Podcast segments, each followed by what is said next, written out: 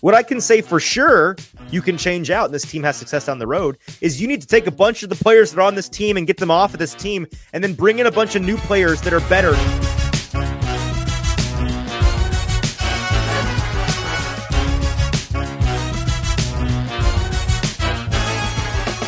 Welcome into the Hot Read podcast for Monday, November the 20th. I'm your host, Easton Freeze, Director of Published Content here at BroadwaySportsMedia.com. We're also brought to you by the 440 Podcast Network. You can follow me on social media at Easton Freeze. I'm joined as always by producer JT, who you can follow on social media at JT underscore Runky. JT, I was sitting here prepping the show, and you text me, Easton, uh, I'm not trying to rush you, but the mob is at our doorstep. There were plenty of you in the comments raring to go as soon as the afternoon window of games ended when we promised we would start. Here we are. Are you ready for today's episode, JT? Yeah, like like I was saying, we never we didn't put a a exact timestamp on today's episode, you know. Um, but I put it at 6:45 because it's like the games will be over around ish mm-hmm. that time, you know. And then right. I, I, hop in at like 6:45 ish, and they're the, the mob, the masses, like like are storming the castle, you know, with with flame torches and pick, uh, pitchforks right now. Um, but yeah, I'm excited to uh, kind of. Are you excited? I mean, I, I'm always excited, you know. Okay, okay. I, you root for the chaos in life, so I understand I do, that a little yes. bit. Right. Yeah. Okay. Well, today we'll have plenty of chaos. We're of course recapping Titans Bengals was a uh, Titans Jags. That sorry, Titans Jags. Uh, wrong cat. Um, yeah, it was a beatdown. It was it was not close. It was gross. It was. Uh, I would say the worst game of the, the Titans season, but that Browns game still did happen. Um, so not quite the worst, but right up there in that class. And I know a lot of you have a lot of thoughts on what this team needs to do in the comments. Kyle, Derek, Joey, D Good, uh, Evan, AJ, all uh, Jordan, Kenneth, already in here. Um, getting ready for today's show, sharing your thoughts, which we really appreciate. Kenneth, he already knows he's he's a fan of this show for long enough to know what's about to happen. He said Easton's going to be the Jon Snow meme, drawing the lone sword against the Stampede for Vrabel's head. That's the that's essentially what today's episode is, and uh, we're not going to spend a ton of time on today's episode. Um, I say that a lot, but genuinely today, there's not a whole lot to discuss. Um, but we, will get to as many of your comments, questions, thoughts on today's game as humanly possible. So keep those coming. If you want to be a part of that conversation and joining us live today via TikTok, I would say TikTok, Twitter, or Facebook if you're on those two places where we're also live right now, leave those places. Go to YouTube, um, search Broadway Sports Media on YouTube. Find this live stream on the Broadway Sports Media YouTube page and in the comment section of that live stream. So you'll be able to be a part of today's conversation and join in on the fun that we're about to have discussing this Titans team. Got to shout out our wonderful and amazing sponsors over at BoomBozz Craft Pizza and Tap House. They do awesome work making pizzas and providing great selections of beer for you on tap. We love it there. We're there every single Thursday, except for when that Thursday happens to be Thanksgiving, like this week. They'll be closed. We'll be with our families. But after that, I don't think there's a single Thursday the rest of the year, all the way to the Super Bowl, JT, that you and I won't be there live on Thursday night before Thursday night football discussing the Titans, previewing that week of games. And it is a great time. We'd love for you to come and hang out with us, watch our show, and then watch the game that evening at the bar, like we always do. We hang out with whoever is there. So we'd love for you to come and grab a bite and hang out with us at BoomBozz Craft Pizza and Tap House. Check out a location near you. All right. Let's discuss the game that was today. Titans get trounced 34 to 14 by the Jaguars in Jacksonville. They are now 3 and 7 on the year, 3 and 14 in their last 17 games. Uh, full season sample size there. 0 and 3 on this road trip. They lost on the road to the Steelers on Thursday Night Football and then lost both of their Florida games, JT. That statistic we've been parroting the last two weeks, which again, it's just a, like it's not an opinion, it's a statistics. We were putting it out there. The Titans doing yeoman's work, making that number not mean anything any longer. They are doing their part to make that um, regress back to the mean. And so they lose both of their games in Florida 0 3 on that road trip, 0 7 away from home so far this year. And they've also lost five of their last six games. I'm trying to remember who, what was the one win? Oh, the Atlanta game. The Atlanta game was their one win in there. Uh, that was fun. Remember that game? Get that game, everybody. Um, oh, how far we have come. And with the Rams win today over the Seahawks, which for the best bet gauntlet had me screaming, jumping up and down, um, avoiding pulling my hair out and going crazy this afternoon.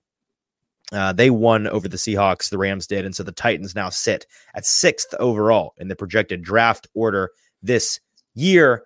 Teams ahead of them the Panthers, the Cardinals, the Patriots, the Bears, and the Giants. What was just up there? I missed it. What it was? It was a. It was a. You know, just giving the BoomBozz plug. You know, uh, we love that kind of thing. Yeah, great place to go drown the Titans losing sorrows or uh, celebrate the ongoing take. Absolutely, hundred uh, percent. I support that message. But yeah, the Titans keep inching their way up that projected draft board. And as long as they continue to lose, they're continuing to rise up and up and up. And they play one of those teams next week. And so it'll be a uh, one of, if not our first tank bowl of the season next week between the Titans and the Panthers at home. Will be interesting to talk about that one later in the week.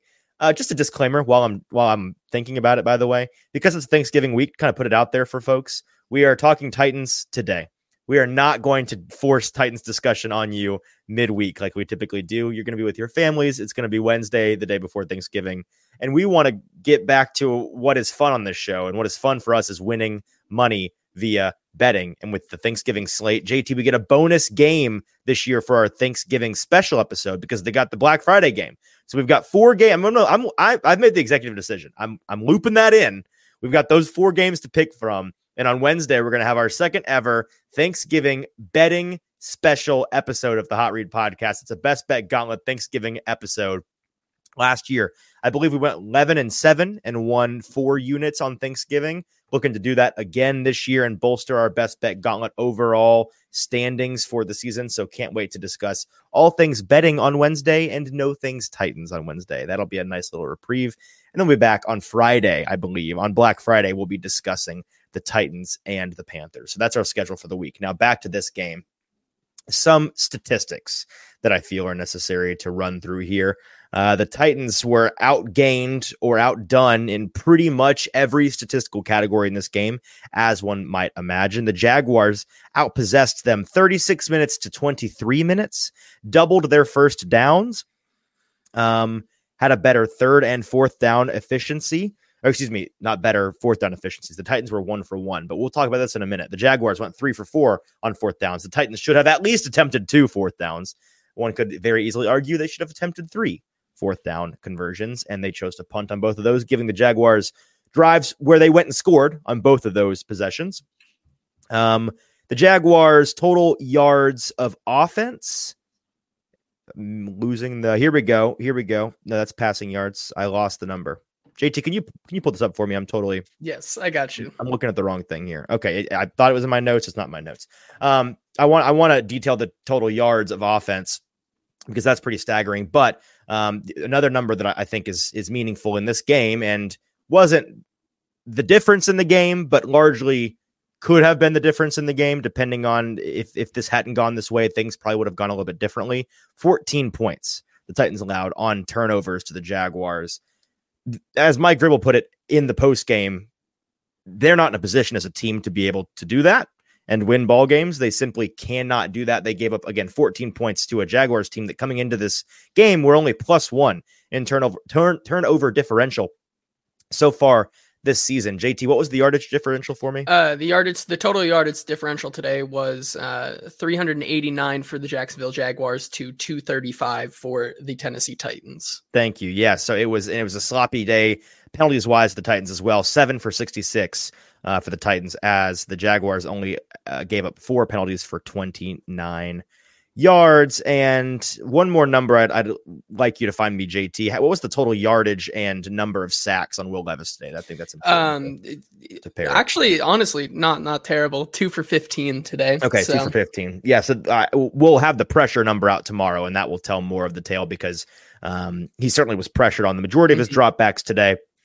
He had a lackluster day, but again, really not super his fault, right? 13 for 17, 158 yards, 9.3 yards on average, two touchdowns, zero interceptions, and like you said, two sacks for 15 yards. Um, the number one thing the Titans are doing right now, and this is one of my main points, and I don't really, it's not a lot to elaborate on, but it's just the, the truth. The, the Titans continuing to make meaningful evaluations of Will Levis impossible because of the way that they're playing these games and, and how they're just crumbling around him it remains the most infuriating, unforgivable, unacceptable thing that they're doing right now, and it's really not close. Right, that is the number one thing that they are doing right now that is is instilling rage in my heart, making me infuriated with every passing minute that I have to sit and watch this team trying to figure out what they have and a guy that could be their future franchise quarterback, and they just can't put things around him to give him a fair shot. Because again, today the numbers are lackluster, but he no one's pointing to him and saying he's the reason the Titans lost this game. Of course not. He's at the very, very, very bottom of the list of reasons why. It was everything around him being a complete utter disaster. And we're going to discuss some of that here in a minute. But um, that's a really big deal. And it's really, really frustrating. Another number for you, by the way. If you felt like the Titans, I mean, talk about not giving Will Levis a chance to do anything. He didn't run many plays. The Jaguars had 69 nice offensive p- plays today. Uh, they ran 69 plays. The, the Titans only ran 38 right? So so literally doubled up the number of offensive plays. The Jaguars not only did a great job of scoring, but they did a fantastic job of marching up and down the field, burning clock, especially in that second half, not giving the Titans many possessions, many chances to come back in the game, really snuffing them out. Um, and that's a credit to them. But the Titans defense, I mean, a lot of talk this past week about what the Titans defense has and hasn't been this season, JT. We can, I think, pretty firmly say that in this game, the offense was not off the hook by any means but the defense did not do enough in this game for the Titans to win. You can't allow 34 points, and you can't uh, really. It was it was more than the total points, and and and in the sense that it felt like every time the Jaguars had the ball, if they wanted to get to the end zone, they could. They really didn't provide any resistance, and that's why we can talk about the fourth downs here two fourth and one situations in their own territory, granted for the Titans. Mike Vrabel on both instances down multiple touchdowns at the time, choosing to punt the ball away with Ryan Stonehouse and not go for it. Stupid, dumb, cowardly decision, playing not to lose. Really, really stupid. You're down multiple touchdowns. You've got nothing to lose as a team. You need to win this game to make your playoff chances um, really reason like reasonably viable this season. Um, and so you needed to lay it all out there and play like you had nothing to lose because you did have nothing to lose. And they continued to give the ball back to the, the Jaguars. What made it even more frustrating was not only were they choosing to give the ball back to the Jaguars in a cowardly way and uh, playing not to lose way, but they were doing it after the Jaguars had already shown, proven that they were going to move the ball relatively easily against your defense, in particular against your secondary, that they were going to score points if you gave them back the ball. Like that, that was a likelihood. And in both instances, they did. I don't remember if it was 10 points on those two punts or 14 points. Either way, I know they got at least one touchdown and they scored on both instances. So a, a bad look, a, a, bad decision from Mike Vrabel, reflective of uh, an art like an out an outdated philosophy. And I get I, I get it. I understand from his perspective. This offense has given him no reason, no reason to have any faith in them to convert. And he's not wanting to give the Jacksonville offense back the ball in such great situation and and put his defense in such a bad situation, right? I get that. But situationally, the circumstances dictate there. You, you, you can't do that. And I know that pretty much everybody watching was frustrated by those decisions. I want to shout out a thought to try, try to get all of this in into a, a 10,000 foot view here for us and kind of wrap it all up before we turn to the comments. Our buddy Stony, friend of the show, viewer of the show, uh, repeat guest on the show, Stony Keeley, fantastic work. Free shout for him. Sobros Network, go check out his stuff. He tweeted earlier today, and I felt like this was greatly encapsulating where this Titans team is right now. He said the Titans have two glaring weaknesses the teams are going to key in on until they get better. One is allowing pressure on the quarterback. The Titans are doing that with regularity. And number two is allowing explosives on defense. The Titans defense is allowing you to get chunk plays on a drive by drive basis. This is going to be every game until teams are proven otherwise, until the Titans prove that they can't do that to them. Adjusting expectations and maybe going for a walk instead of watching is a good idea, according to Stony in his tweet, which I completely understand. And so folks are going to reasonably be frustrated and angry about this and demand change, right? That's where we are right now. It's the Titans have to change something. Something has to change this is the mob's call. This is their cry right now, and it's reasonable and it's understandable. And as we talked about last week, the natural cycle of fanhood mobs, of fandom mob, uh, uh, hunting down the, the Frankenstein in their town is one of three individuals in an NFL franchise. It is your head coach, your quarterback, or your GM. The Titans just recently switched off their quarterback. You can't come after Ryan Tannehill any longer, and Will Levis doesn't deserve to be come after even by the most irrational Titans fan right now. I'm not seeing anybody, luckily, JT, so far. Maybe I'm sure this will change because people are crazy. I'm not seeing anybody saying Levis is the problem here. So it's not Levis. Can't come after the quarterback. Can't come after the GM because Ran's been here for 10 seconds. He had SpongeBob's, what was potato chip lint and a paper clip to work with this past offseason, was very hamstrung in terms of the assets and money at his disposal. And what he did with what he had has been fine. It's been, it's been ups and downs, but it's it's been largely fine. Uh, so that leaves the head coach, right? That leaves Mike Vrabel, and that's of course where folks are right now. They are calling for his job loudly, louder than it's ever been for Mike Vrabel. He was even asked about it in his post game press conference by somebody else in the media pool today, and that's where we are. That's where we are. Um, I know a lot of we're about to discuss all of it in the comments. I know a lot of you disagree with me on this, and so we can have that discussion now. But but I want to put out my uh, initial thought, my opening statement on this, right, and then we can have that discussion. This cry that something has to change.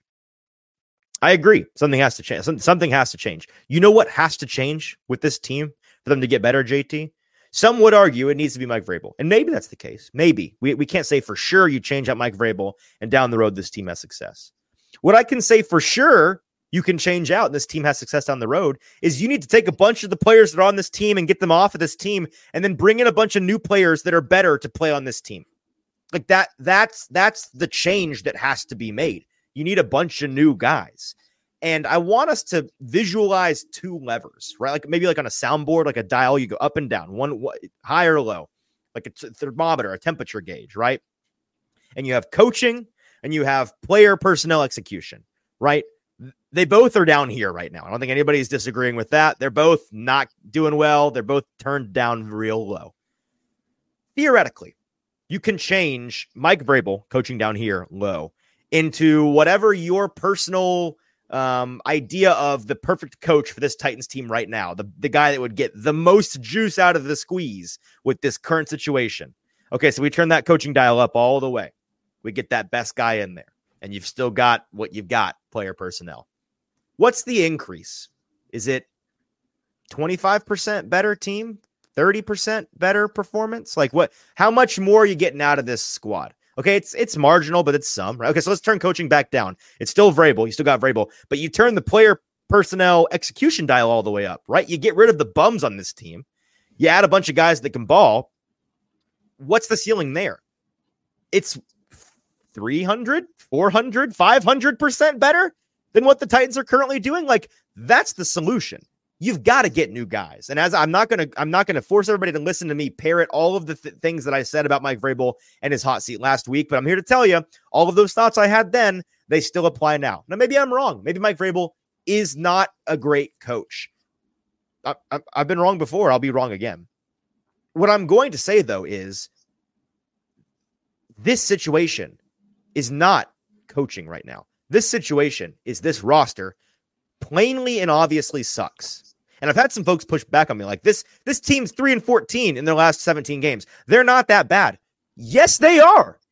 Yes, they are. Like look, look use your eyeballs. Watch. They are so clearly and obviously that bad. Now, am I saying that everybody on the team is that is this no, of course there are some really good players on this team.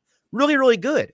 But football is a, a, team sport. It requires 22 individuals on either side of the ball and specialists in order for you to not have any holes that other teams can exploit. And this Titans team while they're not terrible top to bottom, the quantity and quality of the holes on their roster are thus that they have real issues each and every week, that they aren't going to really get this ship to sail. It's going to sink. Like they've got too many cannonball gouges in the side of their ship of such a diameter that teams are running right through them.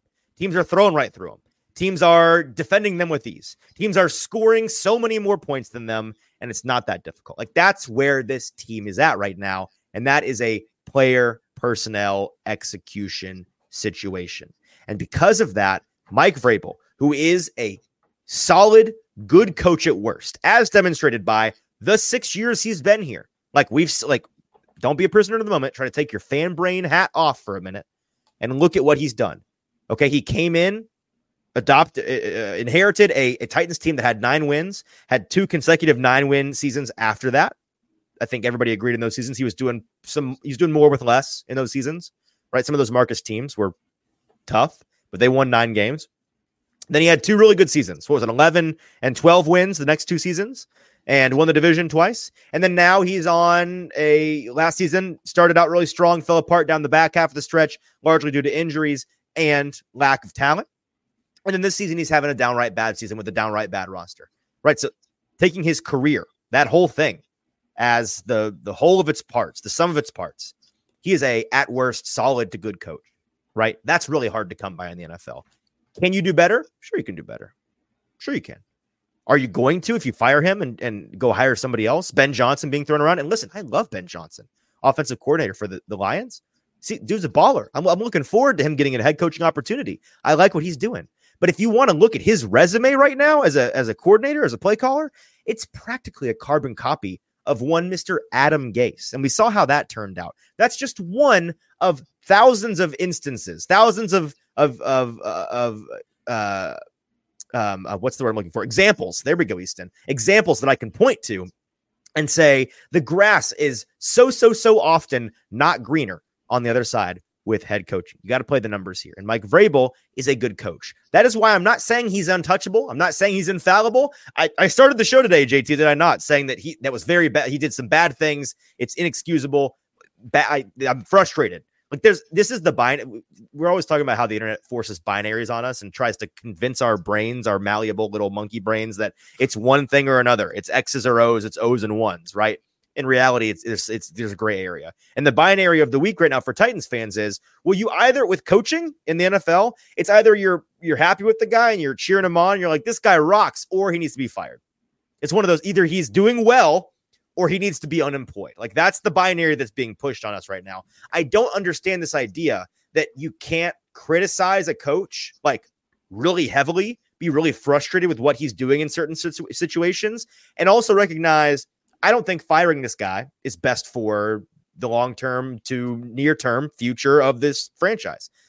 That's that's where I'm at with this team with the, with this guy, and I have more thoughts, but I, I know folks have been just peppering me in the comments. Should we go one by one here and discuss what what the folks have to say? And I'm not I'm not here. I'm gonna try my best today not to tell you that you're wrong and you're stupid. Now you might be wrong and stupid. I don't know what you've had to say, but if your general opinion is that you think Mike Vrabel is not the best case for this team, I'm not saying that's a crazy like there's there's a there's an argument there. I just don't think it's the winning one. It's just my opinion. That's all. So let's go through them, JT. Yeah, let, let's go through these. I'm going to do my best as the the hive mind is shooting out opinions left and right for us. Thank you. Yes, I'll be it. I'll be the moderator in this debate, this one sided at least picture debate here. Um, There's more of them, but it's also my show, so it's like it's the you know it balances out.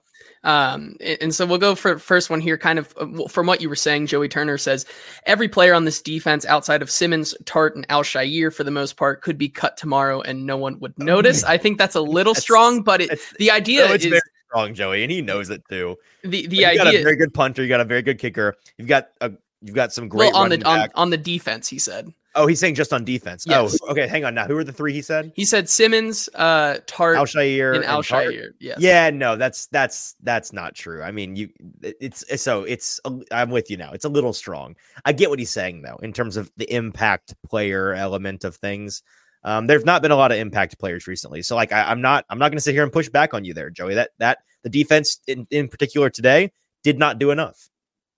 Yeah, and, and, D Good comes in and says, "When are we going to have a serious conversation about firing someone?" The Bills oh, did it, and their on, offense looked okay. pretty good Are, today. This, I mean, this is some on paper research right here. This is a D Good's either being a troll or he like he didn't watch the games. That's you cannot point to what the Bills. First of all, the Bill Ken Dorsey. Everybody agreed before today he was a scapegoat, right? Like that he was not the issue there. They fire him today, and I who's the the name? Uh, the name Joe Brady. Joe Brady takes over, right? Today they played the Jets, a defense that is good, don't get me wrong, but an offense that can't do anything. And against a team like the Bills that's just going to offensively overpower you, that was a pretty predictable result. We predicted it in the best bet gauntlet. Like that was not going to be that close of a game. And the Bills are high powered. They have players that are good, and they got great field position multiple times today. That is That's a ridiculous. That's a ridiculous comparison. I'm not saying that that means the Titans should never fire anybody, but that's that's a silly way of of putting it. We are talking today. If to your original question, when are we going to talk about it? We're talking about it today. Who should be fired when, who, and where? Now, I think he's alluding to the coordinators, right? Because that's a lot of the talk you hear about today. Is like my Mike Vrabel, he didn't even hire good coordinators. Pause. He has two coordinate former coordinators who are both head coaches in the NFL currently. That that's number one. Number two, uh, his current defensive coordinator, Shane Bowen, was a bum at first when he had bad players. And then there was an offseason where all of you all called for his head incessantly for months. And Mike Vrabel essentially at the podium said, no, it's not the coaching, it's the players. I'm banking on that. And then went out and got a bunch of new defensive players. And then suddenly, for two years, oh, oh, we like Shane Bowen. Look, he's turned it around. He's got it figured out now that he's got some decent players. Crazy how that works, right? This season, not a, not a ton to defend. Like there's some real confusion with what he's doing. Um, like I, I, I totally get wondering is he maybe not great? Like there, there's there's something to that. I think just be, but again, it's one season. He's coming off of two and a half, three years now where you were you were content with him and the product he was putting out there. He has a down year with the secondary that I don't think any of us would deny is very bad, right? Like this secondary is very, very bad and they're playing very, very bad. I think it's the defensive front that people are like, okay, what's the deal? Like, you need to get more out of those guys. And that's a fair criticism. That's a fair critique. I'm with you on that. Aukerman, everybody agrees is a bum. Like eh, this is not new. Like this is this is I totally I'm with you. He should he should have fired him years ago. Aukerman's no good. He does less with more consistently on the special team side of things. Ooh, oh, Tim Kelly if y'all are coming for Tim Kelly as a, as a, if you're using Tim Kelly as a reason why you're you're trying to prove Vrabel hires bad coordinators and should go, no, man, no. Tim Kelly's doing the things. We've said this last week. It's not Tim Kelly. It's not. It's not. It's not. It's not Tim Kelly. He is doing the best with what he can do. Okay, so like relax on Tim Kelly. That's a bad take. Um, I won't dive into that rabbit hole because we'd be here for another 30 minutes. But but yeah, what's the next comment we have, Jay? Uh, yeah, next one. This is kind of a part from two different people, kind of saying the same thing here. Okay. Kind of kind of to what you're saying on both sides of the ball. The reason why these coordinators can't really do this is because, uh, as Kyle says, this is what happens when your GM whiffs on the entire draft. Absolutely, Kyle. Straight years. Yep. Um, and, and then uh, AJ also chimes in here saying so much sludge needs to be clean. Hopefully, Ran has a plan and knows how to evaluate talent because the last last guy did not. Hmm. Yeah, I mean, I yes, yeah, that's I agree with both of those things. Next, next comment. good um, takes, good takes, boys. Yeah, and, and then uh, Joey is in here again saying not upset with the loss, expected the loss, basically wanted to lose for the tank, but man, can we at least look decent in losing? They looked awful all around. Around the league, so many teams move the ball, make explosive plays on both sides of the ball, have their hiccups, but can go play ball week in and week out. These Titans make the game look so hard. And I agree with him because when when you get down to it, the only reason that the the Titans scored today was on two trick plays that that mm-hmm. you should not have to rely on to move the ball more than five seconds. I, I right. don't think like I don't think I actually tweeted this, but I thought about it many times because I was going to, and then all of a sudden Will Levis actually threw it downfield. But I swear to God, I did not see Will Levis from like the the middle of the first quarter to like the right. end of the third quarter throw yep. the ball five yards downfield to it. it no, was, he, he, he did. He it was constantly, um, yeah, it was constantly screen passes and, and trying to move that ver- uh, move horizontally to move vertically. Yeah, and and was that Joey who had that comment? Yes. Um, yeah, Joey. I, I, mean, I agree largely with what you're saying. Can you throw it back up there real quick, JT? Yep. I wanted to reference one thing. Um, let's Sorry, see. I'm getting to it. No, you're good. You're good. Dead air. We love dead air. This is good programming. There we go. Um, yeah. So saying around the league, so many teams move the ball and make explosive plays on both sides of the ball. Yeah, I, I and that's to to get down to the the bigger picture here. It, it's I think a combination of, of two bad things for the Titans. Feels like the players that are good enough are playing without passion, without uh like they're not they're not executing at a high level. They're playing slow. They're, they're playing like there's not juice there. Do you get what i'm saying? Like it feels like some of the better players on this team they're like you know what they've got. You know they're capable of it you're just like, what do you do? Like, wake up, wake up. You play with some juice, and they're not playing with juice. Then the other, other half of the team is guys that just don't have it. Guys like in the secondary and on the offensive line are the two that come, two groups that come to mind. They get exposed each and every week like clockwork. just run through the ringer. With those guys, I, I see effort.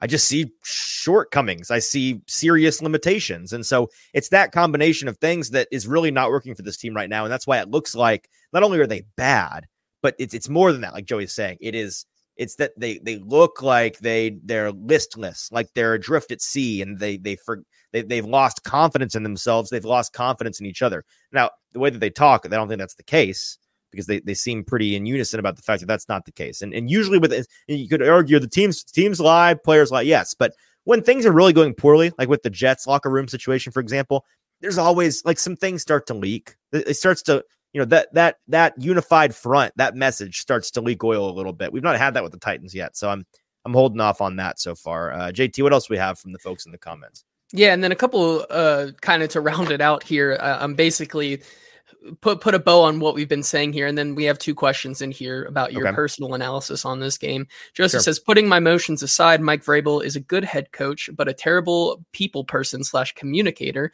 And when a team is winning, no problem. When when losing, it comes across as extremely smug. Your thoughts? So, Joseph, you're correct. If if what you mean, like to clarify, terrible people person and communicator to the public, to the media, right? Like we from what we hear from players inside the building, from folks that work with Mike Vrabel inside the building, he's actually a very good people person. He's a very good communicator. Um, we have to take the word for it because like we don't get to know. But to us, yes, I totally I totally get it. It's the it's the Belichick thing where he's Belichick and a curmudgeon and a little little gremlin for two decades, and everyone doesn't care at all. He gets a, a total pass because he's winning rings every other year. That works. And then when he's not work working, when things aren't going well, when they're losing, then that doesn't work, right? With Vrabel, right now, it doesn't work. It worked for a couple of years there when he was finding success and they were winning divisions and winning a ton of ball games and being exciting and, and doing all these things. That worked. Now it's not working as much. So I completely agree, Joseph. Yeah, and then AJ comes back in here, like we were saying, that if this were to happen this offseason and you sign guys like Willie Gay and Tee Higgins while getting a stud tackle, people will stop their complaining because, because sure. right, if you'll stop complaining if, if you get players who actually can execute on an obvious field. point from AJ, but a true one. Yes, folks yes. will indeed be less upset about a team if that team is not as bad anymore. I agree. Um, and then we got a couple questions here about your personal um, just thoughts on the game today and some okay. uh, personnel evaluation. AJ asks Easton, how did Levis look? How does Levis look now? And when Jaelyn uh, Duncan jumped in, what's the current assessment of both?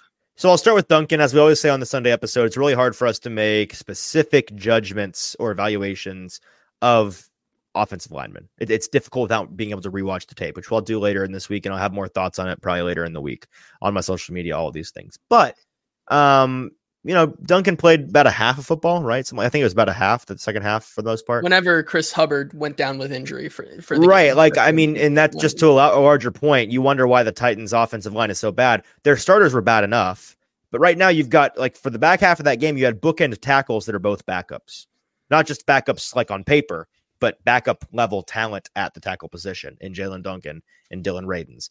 You, you, you know, you're not going to do a whole lot with that in the NFL. That's that's the nature of the sport. Sorry, champ. Like that's the you got to have that key to open the lock to, to uh, uh, unlock all the other things that you want to do. Um, with Levis, like I said at the top of the show, AJ, it's it's infuriating because he didn't look. I mean, two touchdowns, no interceptions, threw a couple of turnover worthy plays, didn't push the ball downfield a whole lot, but what was trying um, was trying a little bit too hard in the first half. Actually, I would argue because he you know he's felt like some of those pressures early on he was bringing on himself, being either indecisive or just taking too long with the ball. You know, you can't say he's indecisive without seeing the all twenty two because some of those plays where he held on to it and held on to it, there may have been nobody down there. In which case, he needed to escape or throw it away or like live to see another down. So there's some of that. And I'm curious to see on the on the tape whether it was a processing thing more or a really good coverage thing. But that that's that's the kind of thing where I, I am mostly frustrated coming away from this game because they didn't give us a very good chance to evaluate Levis.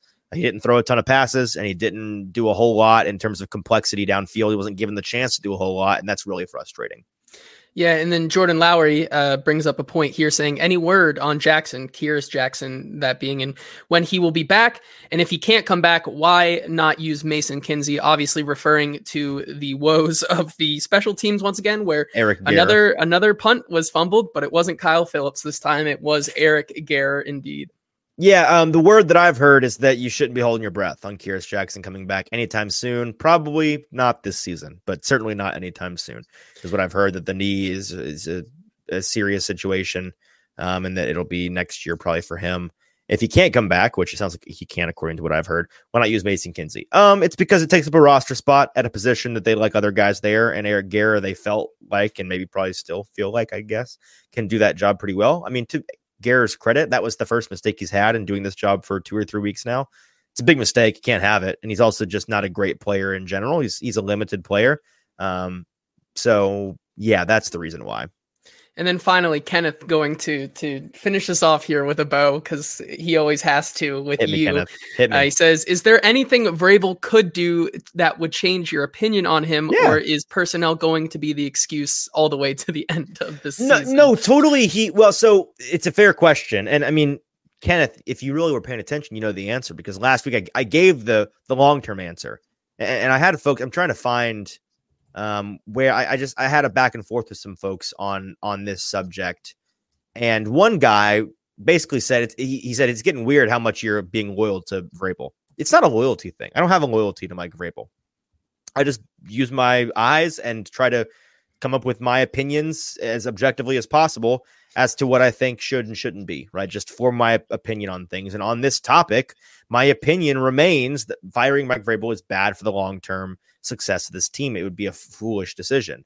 Um, so some thoughts. I, you know, like I said on Twitter, the players on this team obviously suck, but fire Vrabel. That's the fix here, very sarcastically. Um, got a response that uh, basically was pushing back on the idea that Vrabel doesn't deserve any blame. And, and my response to that was that Vrabel has been very frustrating recently. Like this, uh, like I said last week, it's there's no denying he's done some really frustrating things. He's done some things that I think are dumb. Saying that firing him is a poor decision right now is in no way saying that he's great, that he's doing an awesome job. It's admitting that nobody, not him nor anybody else, is going to make, sorry, JT, chicken salad out of this chicken, you know what squad. I, I- I don't understand why that's so hard to understand.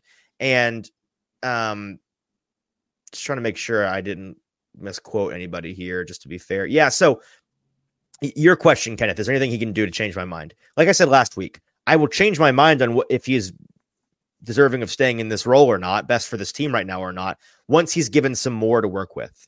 Right. And so, like, it's the whole less with more thing. If, if he's doing less with more, then I will change my opinion.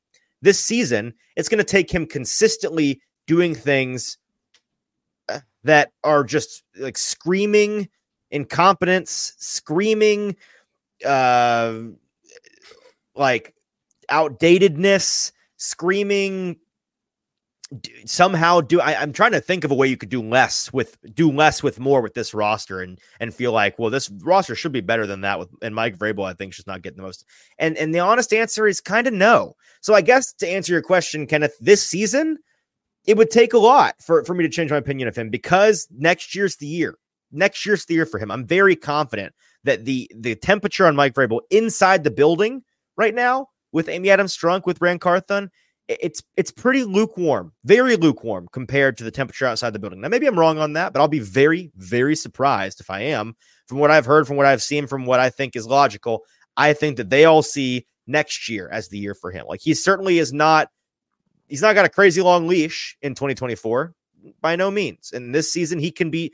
I said last week he's doing less with less right now, which is not good. He needs to be doing enough with less, right? Like just do what you are expected to do with what you have and not less.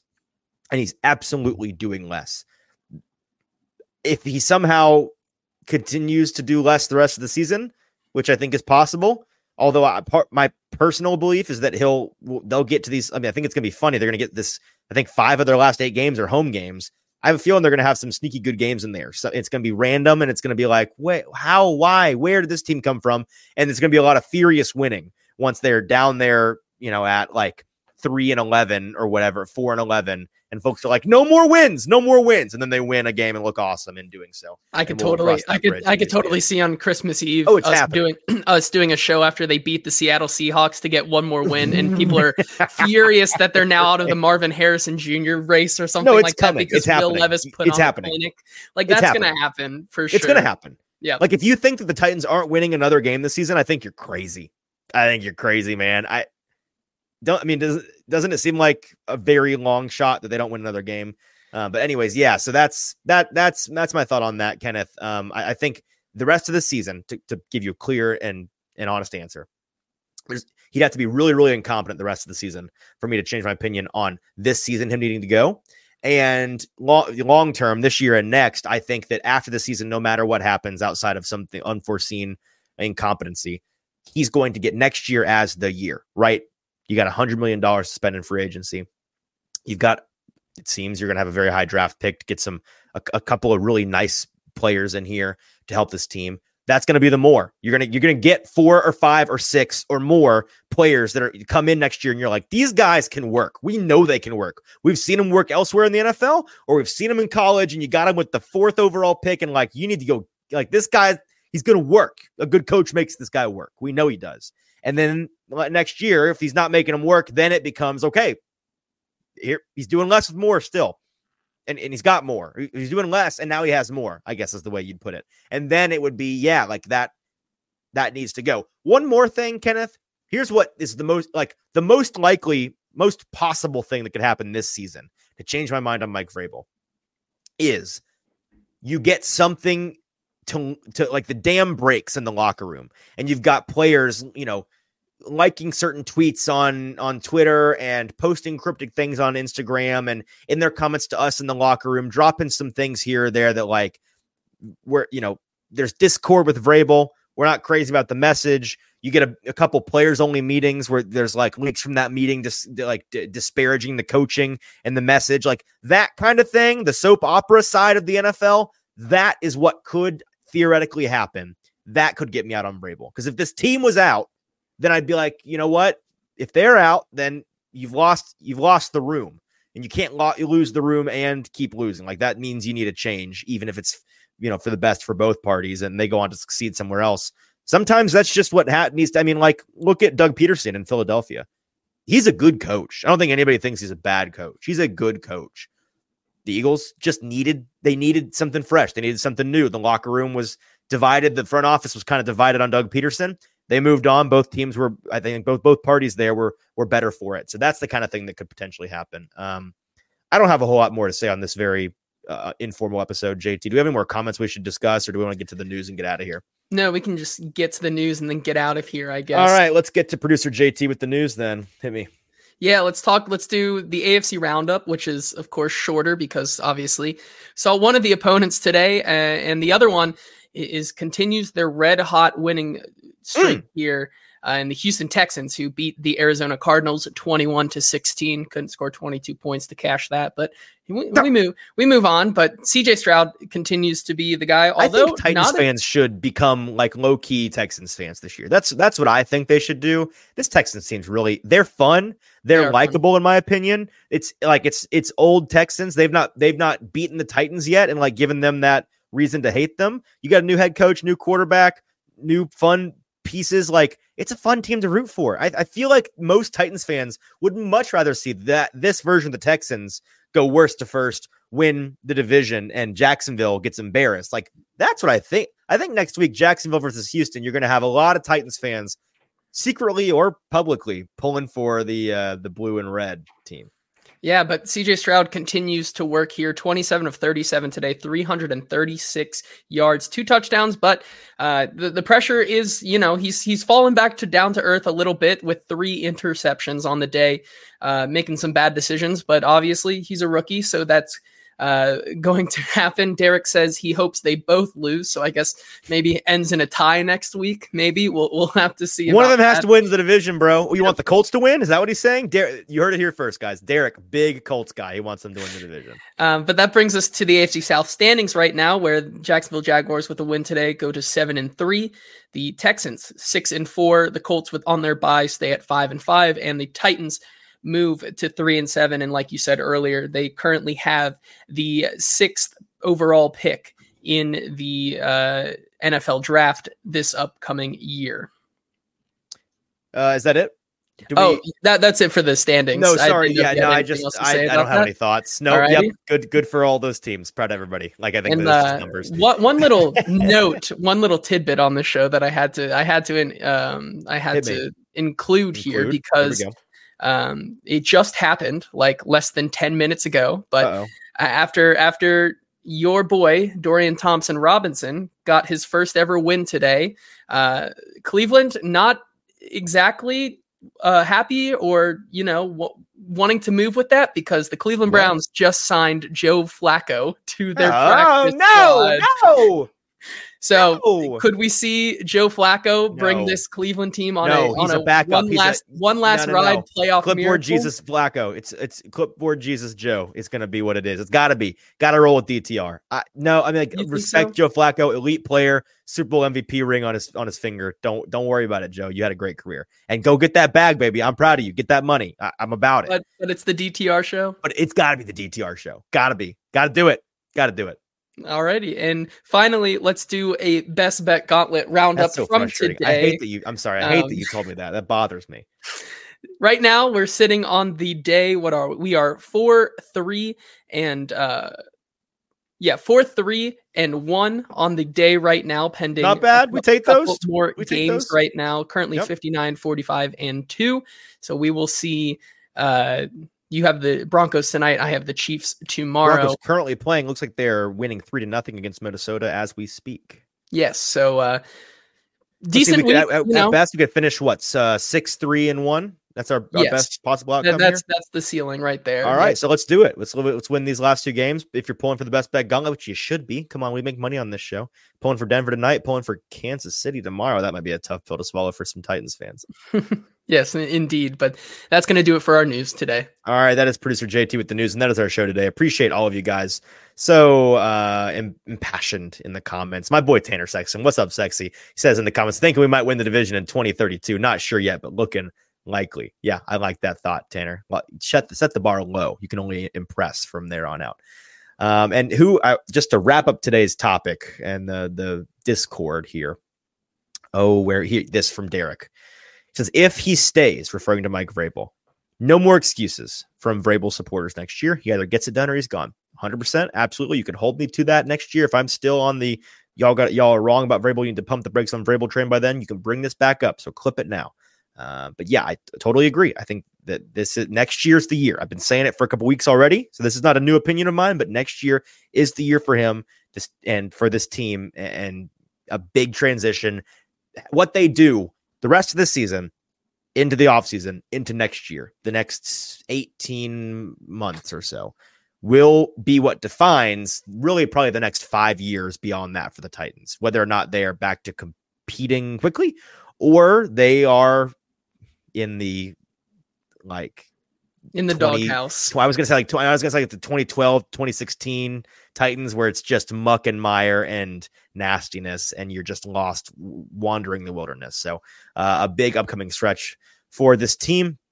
We're gonna talk about what there is to discuss about this Titans Jag or excuse me Titans Panthers game coming up next weekend on Friday's episode. A little Black Friday episode live for you on Friday, I think is our plan. So check us out then, and then uh, midweek best show of the week. I can already tell you, um, I'm show I'm easily the most excited about. Our best bet gauntlet special. The best bet gauntlet segment is taking over the entire show, baby. On Wednesday, JT and I are going to be going through our deeply researched, very meticulous, extremely sharp picks for the best bet gauntlet Thanksgiving games. Three on Turkey Day itself, and then we're lumping in the Black Friday game into that. What is? I think it's Dolphins Raiders. Dolphins, Dolphins, Jets. Jets. Dolphins Jets on Friday night. So cup and then the Sunday night or excuse me, the uh, Thursday night game, the night game I know is really good because that's Seahawks Niners. Um, we've got a Detroit game in there somewhere. That should be fun. I think this year's Thanksgiving slate, one of the better ones in recent memories. I'm excited about the football, and uh, we'll be betting it on Wednesday. We went 11 and 7 last year, won four units or something. We don't do just straight bets. We do some fun parlays. We do some long shots. It's going to be a good time. We're going to research that as soon as we're done here. Up until Wednesday, JT and I are going to be hitting the books. Until then, for producer JT, I'm your host, Easton Freeze. Subscribe on Broadway Sports Media's YouTube page. Get those YouTube subscriber numbers up if you can help us. It's free to you, helps us a lot. So we consider it a personal favor. Follow us on social media at Hot Read Pod on TikTok, Twitter, Instagram. Until Wednesday, I'm your host, Easton Freeze. This has been the Hot Read Podcast. Try to enjoy the rest of your Sunday. Talk to you later.